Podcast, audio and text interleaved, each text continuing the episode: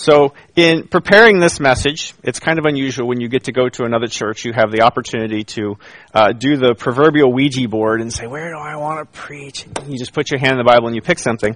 Um, it didn't work that way at all. It works out way better because uh, I'm in the regular rotation, and my next rotation up, we're going the entire way through the Gospel of Mark, was this passage in Mark four.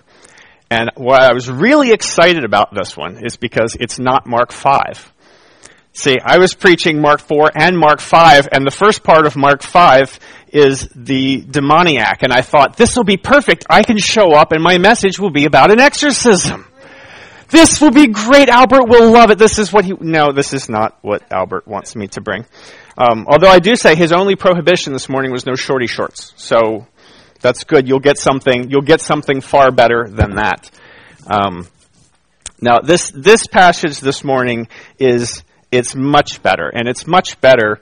Uh, not that it won't get me thrown out, but it's much better because it's the kind of passage that applies to everyone. Uh, sometimes you'll pull a passage out and you'll say, okay, well, that's for so and so, but that's not for me. This passage this morning, folks, is for everybody here and for everybody who's not here. Right? This passage has great application, and I think you will you will find that as we go through this, uh, hang with me. I'm a little ADD like Mark is that writes this book. If you can hang with me, I think you'll see that God has something really rich for all of us. So I'm going to read out of the Gospel of Mark. I'm going to read out of chapter four, starting in verse 35. Then I'm going to pray for us, and then we're going to dive in. This is God's word. He says, On that day, when evening had come, he said to them, Let us go across to the other side. And leaving the crowd, they took him with them in the boat, just as he was, and others' boats were with him. And a great windstorm arose, and the waves were breaking into the boat, so that the boat was already filling. But he was in the stern, asleep on the cushion. And they woke him and said to him, Teacher, do you not care that we're perishing? And he awoke and rebuked the wind and said to the sea, Peace, be still. And the wind ceased, and there was a great calm. And he said to them, Why are you so afraid? Have you still no faith? And they were filled with great fear and said to one another, Who then is this, that even the wind and the sea obey him? Would you pray with me? Heavenly Father, I am so grateful this morning for this group of believers, for this body of people to come together in your name and worship you from Frederick, worship you through Gospel Haiti and through all various ministries and outreaches that they're doing from this church. Lord, I'm grateful for these people and their leadership. I ask the Spirit to be present with us this morning, to help us receive your word as a word for us, and to help us understand it clearly.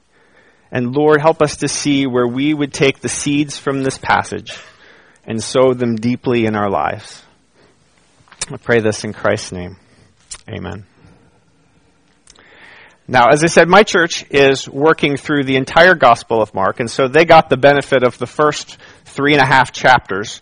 And so I'm going to give three and a half chapters to you in less than three and a half minutes. You ready? Hang on. The Gospel of Mark, interestingly enough, is not the Gospel of Mark. It's the Gospel of Jesus Christ. There's only one Gospel, and if someone tells you there's another one, they are preaching a false Gospel. There's only one, and it's the Gospel of Jesus Christ. So what you're going to hear from this is the Gospel of Jesus. But it's told by a man named John Mark. So John Mark, if you've heard that name, you might be familiar with him further on in your New Testament. He got to hang out with Paul and Barnabas and was kind of like a roadie with them doing the, doing the grand tour. Now, interestingly enough, Mark is penned this book some 20 years after Jesus is long gone. So you see some very incredibly deep detail in this passage if it was written by someone who wasn't there. That's unusual. So let's connect those dots. What we think is that this is the gospel of Jesus as witnessed by Peter the apostle as written down by Mark.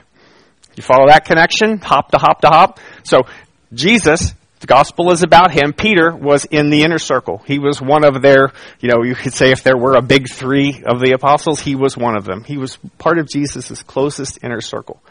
And so, being that close together, he got to see intimate details. And you will see intimate details in this passage, right? Where it says, you know, Jesus is asleep on the cushion. Right? If you weren't there, you had no clue that there was even a cushion in the boat, let alone that Jesus was using that to sleep on. So there's somebody who is like right there, action live news, getting to see this. And then after Jesus is gone, Peter, you know, takes out, you know, takes out some time with his likely disciple Mark and says, "Okay, Mark, I need you to write down the stories." And so our dear friend is Mark is is crazy ADD. He is all over the place. He will tell you a little bit of this and a little bit of that, and then he'll bounce back here and he'll jump back over here. And some of that is because he's a little kind of excited about what he's saying, and some of it is also because the order is more important for him to tell the story than it is to get it in chronological order.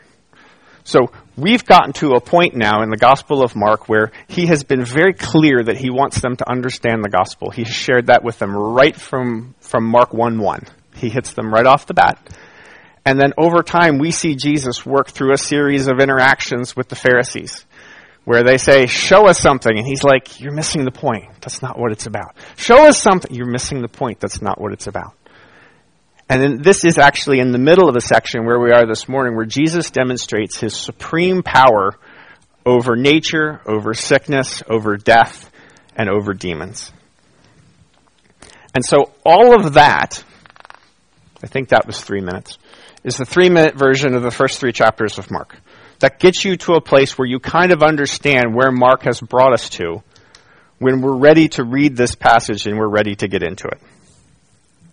So now let's jump. I, do we have points? I don't know if we did points. Did we do points for slides? Okay, good. Excellent. That's even better. Then I don't have to worry about the slides being off. If you like to take notes, point number one, okay, right from the beginning of this, is Jesus is present in our circumstances. Jesus is present in our circumstances. And we see that right from the get go. In verse 35, we see on that day, right? Okay, what is that day? That day is the day right after what just happened in the first half of chapter 4, where we have familiar stories like, you know, the parable of the seed and the parable of the sower and the lamp under the basket, stuff that are, are pretty like, you know, Sunday school classics. We just finished those. Jesus just finished teaching, and now, having done all of that teaching in the morning, he gets to the point where he's ready to get on the boat and cross over. That's the day and we know from the brief introduction that it's not that different from every other day for Jesus. He gets up and he's on mission. He gets out the door, he's preaching, he's teaching, he's healing people, he's driving out demons. He is making his ministry known in complete alignment with what the Father would have for him. And so this sandwich, this story gets sandwiched in the middle of everything else that we already, uh, we've already read thus far.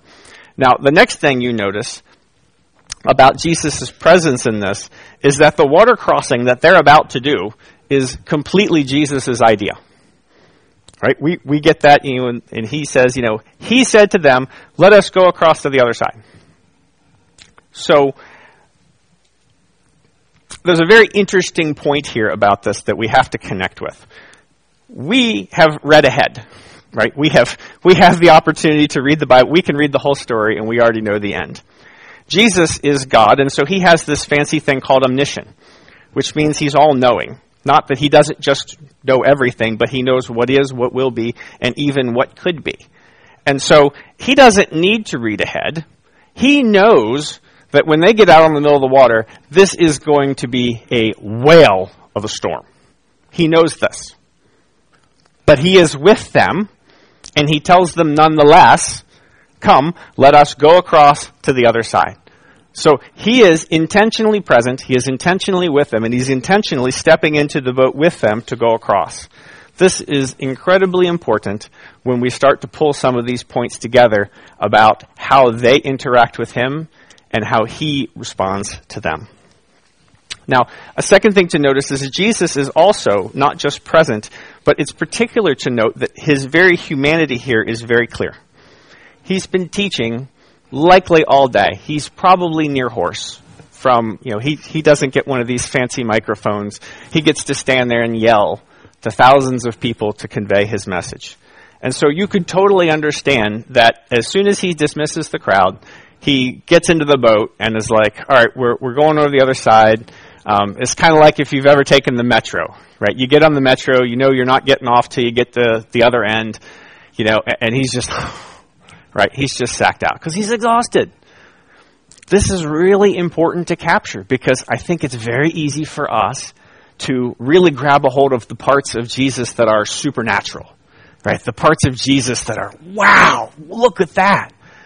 When he was here, he was human just like us. The guy was wiped out and he didn't have sweet tea. So he's asleep on the cushion. He is superhuman. And it's really, I think it's so important for us to grasp that. That he was a person in that manner just like us. Because there's connections to all sorts of other parts of passages in all parts of Scripture. That if you really don't grasp the idea that he really was kind of like us, it, it's easy to think of him as like a Marvel superhero that kind of dropped in, did some fancy stuff, and left. But there's none of that, right? He's, he is one of us, and he's in the boat with them, about to go through this storm that's going to happen. So let's talk about the storm. The Sea of Galilee is a body of water parked somewhere in the north central part of Israel. It is almost 700 feet below sea level. That's really weird for a body of water. And it has these real steep mountains and cliffs around it. And so it gets some fantastic weather. Just the most unusual things you could possibly imagine. And what's even more interesting is that when you connect what's about to happen to the group of people that are here, you can see the reaction is that much more fascinating. Remember, a full quarter of your disciples are commercial fishermen.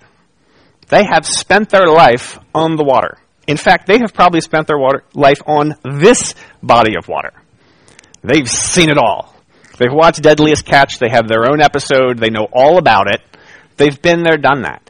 And so when this storm comes and the boat is filling and you start to see their reaction, you, you have to recognize pretty quickly that if they're freaked out about this, then this is not a B grade storm.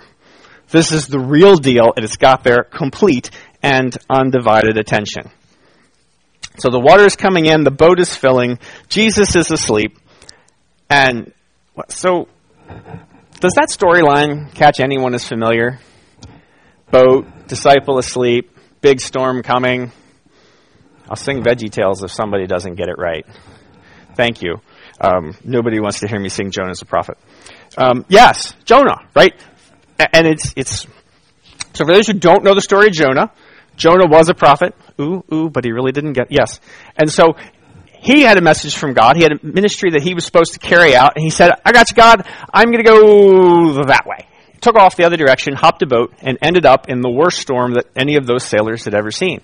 He's asleep. The sailors are freaked out. We have a very, very similar circumstance right here and Scott Redd uh, recently did a Gospel Coalition post on this passage of Scripture, and he drew some very insightful conclusions. He believes that Mark tells this story that we have in our passage today intentionally to draw our attention to Jonah.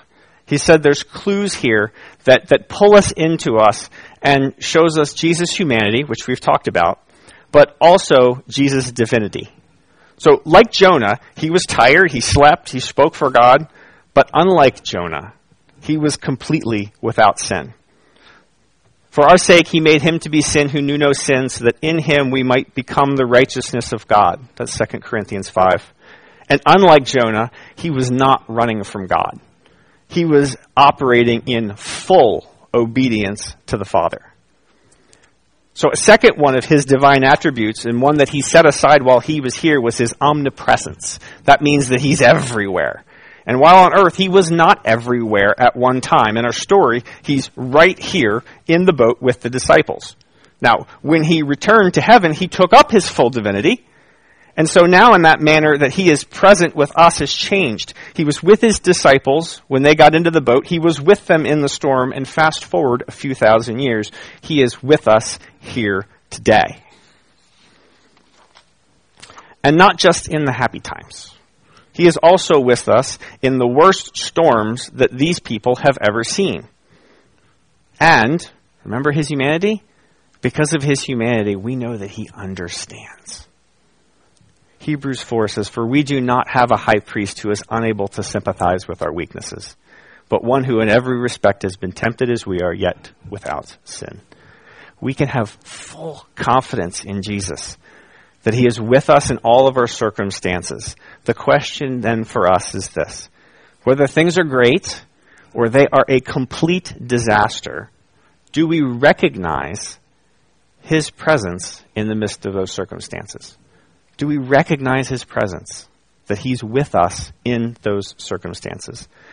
Do we believe that, as some have, he set the world in motion and walked away? That's not what we see here. He stepped into the same boat that they did.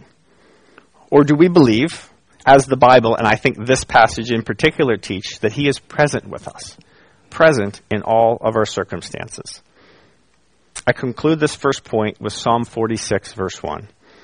God is our refuge and strength, a very present help in trouble.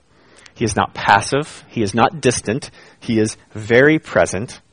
Jesus is present in our circumstances. All right, point number two. Jesus has power over our circumstances. He has power over our circumstances. Now, it's one thing for him to be present with us. And often, presence alone is helpful in troubling times. Uh, Albert mentioned I have nine kids.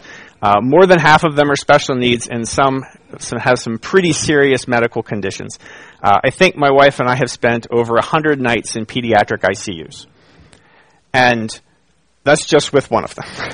and some friends would come and they would talk to us and they would encourage us. They aren't doctors. They are powerless to fix anything. But we were encouraged by them being present with us. It didn't change the circumstances, but it did lift our spirits. And I think this is a critical role that we can and should play for each other. Presence can change perspective, but it doesn't usually change our circumstances we have seen that Jesus is very present with them. Right? If we if we look, we picked up now in 38, you know, and the windstorm arose and the waves were breaking and the boat was filling, but he was in the stern asleep on the cushion, and they woke him and said to him, "Teacher, do you not care that we're perishing?" Two important things to note from this section. And that's how the disciples reacted to their circumstances and how Jesus reacted to their circumstances. How the disciples react? They are freaking out. We're all gonna die, we're all gonna die. And then the accusations come. Teacher, do you not care? Are you not aware of our circumstances? Do you not know how bad it is? Their hair is on fire and they are completely freaking out. Contrast now Jesus' response in 39. And he awoke and he rebuked the wind and said to the sea, Peace be still. And the wind ceased, and there was a great calm. There's no fanfare. There's no freaking out. He rebukes the wind and the sea. This, this is not some kind of magical incantation. You're not going to see Jim Cantore get on the Weather Channel and go, peace be still, and everything just stop. Right? There's no, you know, big moving epic soundtrack before this happens. He's God. He just very simply says, peace, be still. These words kind of have, like, I'm, I'm a runner. I like to run, which you might guess if I have nine kids, I got to go somewhere. Um, I like to run, and if you've ever been out running and you have like a Doberman comes across the street at you, you're like, oh, this is about to get really bad. Except if you have a muzzle on that Doberman, it is completely harmless. That's the sense of this, this be still. Jesus has the power to take the storm and just go, nope, Nothing from you. You have no power here. So feel this, feel this contrast, right? Feel the contrast here between the disciples' reaction and what God had already written to them probably hundred years, hundreds of years before in Psalm 65. It says, By awesome deeds you answer us with righteousness, O God of our salvation, the hope of all the ends of the earth and of the farthest sea, and the one who by his strength established the mountains, being girded with might. Listen, who stills the roaring of the seas, the roaring of the waves. We can see clearly there is a gap. There is a big gap. Dare I say an ocean, to make a nautical pun, between their reaction to the situation and who God is in the midst of their situation. And the word for that gap is faith. It's the distance between what we intellectually know about God and what we believe in our hearts about Him. And it shows up in our actions. The storm comes and Jesus is sleeping like a baby. Why? Because he knew that the Father was not just present with him. While that is true, he also knew that the Father had power over this situation. And he had complete faith in him that he would reach the other side. I paraphrase a quote from the, uh, the missionary Corrie ten Boom, was once titled as saying, Until my work is finished, I am invincible. Do you believe that? Do you believe that God has sufficient power over your life that until He is done with whatever you're here to do, you are completely invincible? The disciples had seen the miracles, but they had, it, it hadn't yet reached their hearts. And when Jesus responds to them, He goes right to the point. Have you still no faith? Or, or more literally, is your faith still deficient? Are there gaps? And at once, it's very easy for us to see ourselves right in this passage, right in this boat, sitting right next to the disciples. Our trials may be divine appointments to trust and grow in faith. We will encounter more storms. The effects of sin appear all around us. And please, dear Christian, do not think that because you became a Christian that that's going to stop. Go read any of Paul's, and he will be more than happy to clear that up for you. Uh, it, it does not get better. Some of these storms we will bring on ourselves. The choices we make will have consequences. Some will happen through the effects of a fallen world illness, the sins of others, and a very, very real enemy that seeks to destroy us.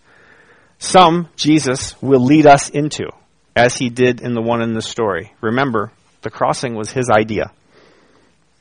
The question is not if we will encounter them, it is how we will respond. Will we respond with fear or faith? Fear is the normal reaction to something we cannot control, and fear allowed the disciples to drop into accusation. Lord, don't you care? Well, of course he cares. At worst, he's in the boat with them. At best, he's the one who created them. But their unbelief permitted their fears and doubts to question whether Jesus really cared. When I was preparing for this, Albert sent me a fantastic quote from Sinclair Ferguson. It says, This is the harshest question in the whole New Testament to Jesus. He was in the world and on the boat and would be on the cross for one reason and one only because he cared. If you remember Psalm 46, that we read to conclude point one. I want to read a little bit more of that. Two and three say, Therefore we will not fear, though the earth gives way, though the mountains be moved into the heart of the sea, though its waters roar and foam, though the mountains tremble at its swelling. God is in the midst of our circumstances. He's present, and He is powerful to change them, and there's protection in Him. But but, and I, and I want to read just a little bit more because I don't want to leave you there. Four and five. There's a river whose streams make glad the city of God, the holy habitation of the Most High. God is in the midst of her, and she shall not be moved. God will help her when morning dawns. That city of God, that's heaven language, right? That's God talking about heaven. So even if He doesn't change our circumstances, even if He doesn't alter them, if in fact we even die, there's heaven awaiting us. Do you see that here? We can have faith towards God in all of our circumstances because there's only two outcomes. He will either carry us through or he will take us home. This is a no lose situation. It may be hard. It may be painful, agonizing, difficult. Be encouraged in your faith today because the outcomes of these circumstances are already resolved. Jesus is present. He is powerful. And so I want to read verses 10 and 11 to bring this point to a close. Be still and know that I am God. I will be exalted amongst the nations. I will be exalted in the earth. The Lord of hosts is with us. The God of Jacob is our fortress. When the storms of life rage, do we recognize Jesus' power and in faith hide ourselves in him? We are tempted with fear as the disciples were. But do we reso- respond with accusations? Lord, don't you care? Or do we respond with faith? For God is present and he is powerful. The preacher Charles Spurgeon said this God is too wise to err, too good to be unkind. Leave off doubting him and begin to trust him, for in doing so, you will put a crown on his head. He is present, he is powerful, and now we're ready for point number three. We can trust Jesus through our circumstances.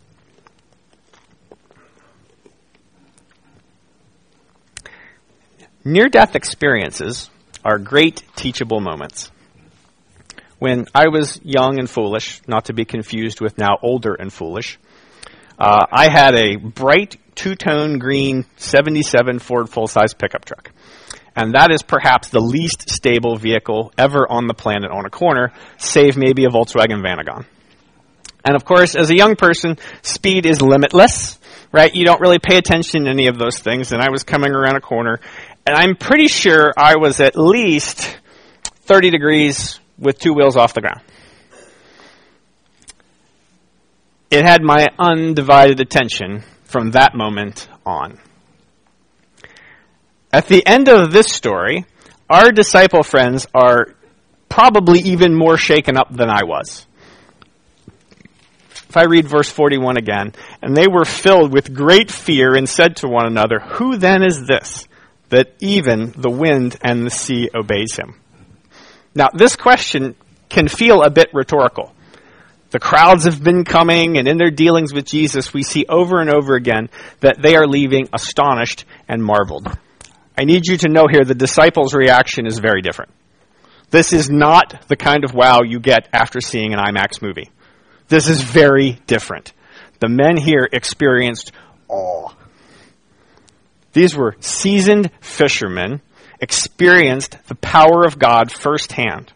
Every time we bump into the Pharisees, they're like, give us a proof. We need proof. And here, a group of committed believers gets as clear a sign as anyone could ask for. No one, no one but God and God alone has power like this. And now they, like us, must answer this most important question. Who then is this that even the wind and the sea obey him? The identity of Jesus is an issue we all must settle. I'd wager it's the biggest issue any of us will face in our lifetimes. The disciples have just had their lives miraculously saved by Jesus, and now they are in fear and wondering. In the very next passage after this, in Mark 5, they run into a man who is under the control of many demons. And when these demons come to Jesus, they ask a similar question What have you to do with me, Jesus, Son of the Most High God? And after Jesus is falsely accused and imprisoned, the government leader Pilate releases another prisoner at the religious leader's request, and he asks the crowd the same question What shall I do with Jesus who is called Christ? And here we are this morning, and you and I are presented with the same question Who is Jesus? He's healed the sick, he has authority over demons, and even the forces of nature obey him. Who then is this that even the wind and the sea obey him? A moral teacher, some kind of magician? No, there's, there's, nothing, there's nothing in the words that calm that storm. Only the power of God could do that. And if he has the power to remove sickness and to cast out demons and to stop a violent storm in its tracks, then he has the power to handle absolutely anything we have gone through, are going through, or will go through. We have found him to be with us. He is present. But being present isn't always enough. We have found him to be powerful. But to have power isn't enough. He is present. He is powerful. But do I trust him? That's the question. Do I trust him? Because that's where faith takes you. If this Jesus thing this morning is all new to you, I am so glad that you were here to hear this. This was new to me once too. Whether you realize it or not, the biggest problem you have this morning are not your circumstances or the storm that you're going through right now. It's the storm you're heading into. You see, every single person here today has broken God's law in action or inaction. And because God is perfect, that means we can't be with Him. And so, apart from an intervention, the final storm in our lives will sink us and leave us completely without God for eternity. But in His kindness, He wasn't satisfied to let it play out that way. He's not just present, He's not just powerful, but He's good and merciful, and He sent a rescuer. And we talked about how Jesus was like us. But the key difference is that he perfectly kept all of God's law, and so his unjustified death could pay the penalty for our failures. And his perfect obedience could be credited to us. And through faith in Jesus, this opens the door to be in the presence of God forever. It wasn't cheap, but it is free. Freely given to those who respond in faith and trust in Jesus for the forgiveness of their sins. If that's a gift that you want to receive this morning, Grab Albert, grab me, grab anybody here this morning, grab someone. We want to share that moment with you. You must answer this question for yourself. Who then is this that even the wind and the waves obey him? Now, I presume also that many of you here this morning have heard this story before. It's a Sunday school classic. But what do you do when the wind and the waves grow? Is your response to your circumstances based on fear? Fear of the unknown, fear of not measuring up, fear of even dying? Or is your response based on faith? Faith on the finished work of Christ, faith on His merit, and faith that no matter what happens, Jesus is present. He is with us in our struggles. He is powerful. He can and often intervenes. And whether He chooses to intervene or not, we can trust Him completely. I am so grateful for Holly bringing this earlier. He has demonstrated his supreme goodness. For while we were still weak, and we are, at the right time, Christ died for the ungodly. That's us. For one would scarcely die for a righteous person, though perhaps for a good person one would dare even to die. But God shows his love for us, and that while we were still sinners, Christ died for us. And more than that, we also rejoice in God through the Lord Jesus Christ, through whom we have now received reconciliation. That's Romans 5. I will leave you with the words of George Herbert. When the winds and the waves assault my keel, he doth preserve it, he doth steer. Even when the boat seems most to reel, storms are the triumph of his art. Though he may close his eyes, yet not his heart. Because of the good news of the finished work of Jesus, we can trust him completely. Would you pray with me?